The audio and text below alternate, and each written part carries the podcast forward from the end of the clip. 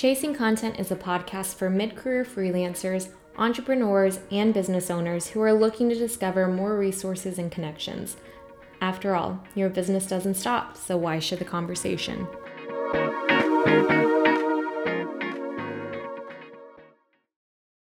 Welcome back, and thanks for tuning in. Today's topic has been one of the more difficult aspects of the freelancing world for me, but I think it's such an important one to talk about. At this point in my career, the biggest challenge in learning experience has been centered around flexibility and adjusting to some of the curveballs and changes that life has had in store for me. And if I could go back in time and tell my former self to do one thing, it would be to keep a journal of how many times I planned for one thing and something entirely different ended up happening. And I used to be a person who was very rigid with my plans and quite honestly, I left very little room for flexibility and change. And when things may have veered from the original plan, I was not very good at handling it and adapting to the new course. So for me, in a weird way, the corporate world was an environment where I felt secure and steady. When I started working full time in an office setting for my first adult job, this became my one constant in life, and I was here for it. There were typically set hours of when I would wake up, when I would be in the office, when I'd go to lunch, and then the time I'd leave for the day, give or take a few exceptions here and there. For me, I basically knew that from about 8:30 to 5:30 every weekday, for the most part, I'd be at work doing my job, and then when I left the office, I'd technically be done for the day. The work that was left was on tomorrow's to do list, and I would be free to spend my evenings however I wanted, free of work. This routine changed so drastically when I left the corporate world and started my business. There were some unspoken things that you never realize um, that are happening in an office that you may or may not be aware of while you're in that environment until you leave that environment. I even feel like those who work remotely for a company can also relate to this once they experience it. So, when you no longer work in an office, you realize how much dead time takes up your day. This includes just chatting with coworkers about your weekends or dinner plans or having meetings to talk about meetings. I remember on some of the slower days, I drag out projects just to fill the day to look busy because there's still this weird stigma of staying in the office to fill what's considered a full workday. And I realized that when I left the corporate office, I was struggling so hard to feel accomplished because because my days felt so light.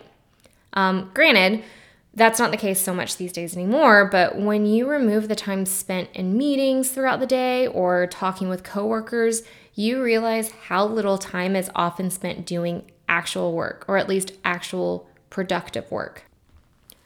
I felt like such a failure in the beginning because I would often finish projects in a day that used to take me a couple of days or wouldn't have deadlines until the end of the next week.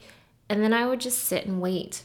I felt this need to fill each hour of my day with work, and it took me a surprisingly long time to just accept that I was working efficiently without office distractions. And I still have a really hard time some days when my project loads are very light, but I've come to recognize some patterns over the last few years that somewhat keep me in check. For example, the start of each quarter is fairly light for me, as most of my clients are in their planning stages rather than their actionable stages. So during these times, I give myself a little bit more grace in taking it easy because I've come to realize that the end of months and quarters are just completely insane. I think it's also important to just realize that, with the exception of deadlines established by our clients, we are in full control of our schedules. This means how we spend our time off, when we choose to respond to emails, and what we do in our time that's spent not working. So, for me, some days I actually have taken the day off because I wanted to spend a whole day uninterrupted to do some errands that I may have been holding off doing, and batching them all in one day is the most efficient for me. While in the beginning of my freelancing career, I was at everyone's beck and call and responding to emails at any chance I could, even if this meant in the wee hours of the night, which I have definitely come to realize is not healthy in establishing boundaries. I made the decision to not respond to client requests that fall outside of my determined business hours. And it's still quite honestly an adjustment to shake the feeling of guilt that sometimes comes along with not working during what I would consider a workday. But I have gotten so much better at recognizing when I'm not respecting my own boundaries, which ultimately is how you keep these adjustments in check. Another adjustment period in my life that has now happened twice since I've started my business has been a fun one, but unique for each one. And this is um, me talking about when we got our dogs.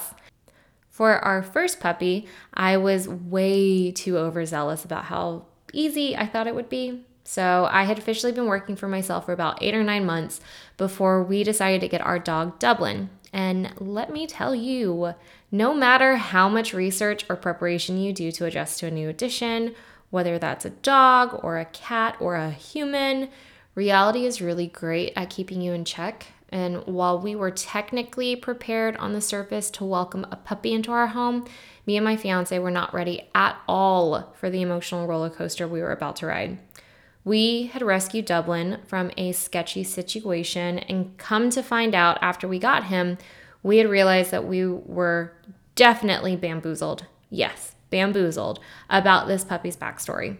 He got very, very sick, and when your priorities shift completely to keeping your new pet alive, I was consciously putting work on the back burner. I wasn't responding to emails in a timely manner, and I was scrambling to work on projects the last minute because all my time and energy was focused on this dog. I had nothing left in the cup to pour from when it came to work. And I screwed up a few pretty big projects during this time period because I was not at all focused or present. And I mean, yes, this puppy was more important to me than my actual work at the time but I did a terrible job of allowing my clients then to realize that they weren't a priority, which was not good when you're a one woman show and you need to get paid. That was a real gut check for me because it made me realize that I needed to understand how to balance these aspects of my life better. And even if I wasn't 100% present at my job, I was at least per- responsible for not allowing these clients to feel like they were on the back burner. And whether we like it or not, when we're in a service based business, client relationships are key, and ensuring that they're well taken care of and nurtured is a huge part of that success. And after my sweet, sweet Dublin made a full recovery, I was able to get into a much more regular groove and balance out my schedule better, which convinced me a year and a half later that I was totally prepared for another dog, which to be fair, I was definitely way better adjusted when our second dog, Blanche, entered the picture. All of the kinks of pet ownership and balancing a job from home aren't exactly ironed out to this day, but again, with boundaries, um, with better boundaries, and understanding of how to keep things balanced overall without the scale tipping one way or the other, I know I'm keeping my clients and my pets very happy and content. So let's say you finally got a handle on your day to day. Things are running smoothly and no foreseeable life changes are headed your way. But one day, your smooth sailing hits some rough waters and it completely changes the game for you. This happened to me a couple of months ago and I've mostly recovered, but there are still some adjustments I'm making to this day that have kind of resulted from it. And first, let me preface with the fact that I can't actually share too too many details.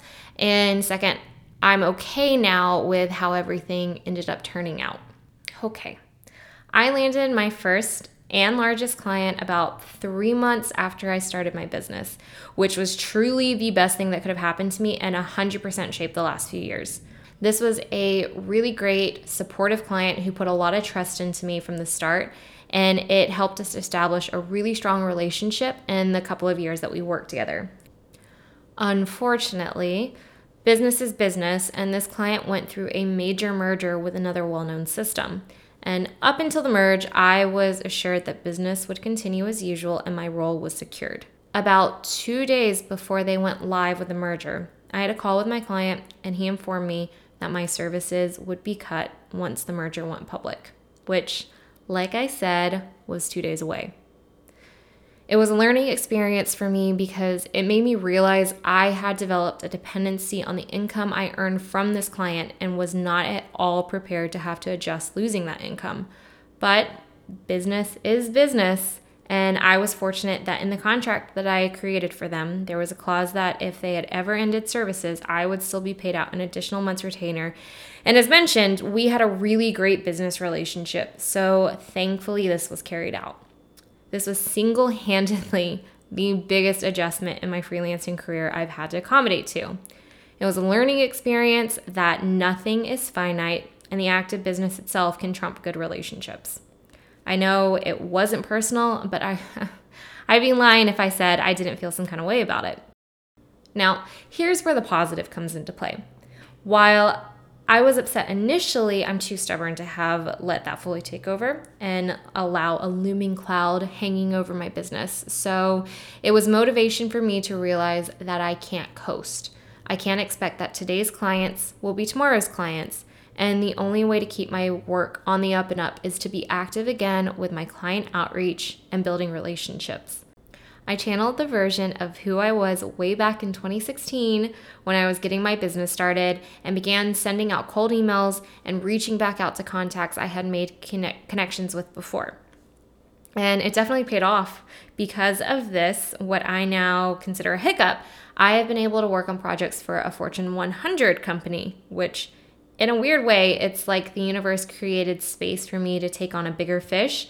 And I have been so, so grateful for such a positive opportunity to come from a less than ideal situation.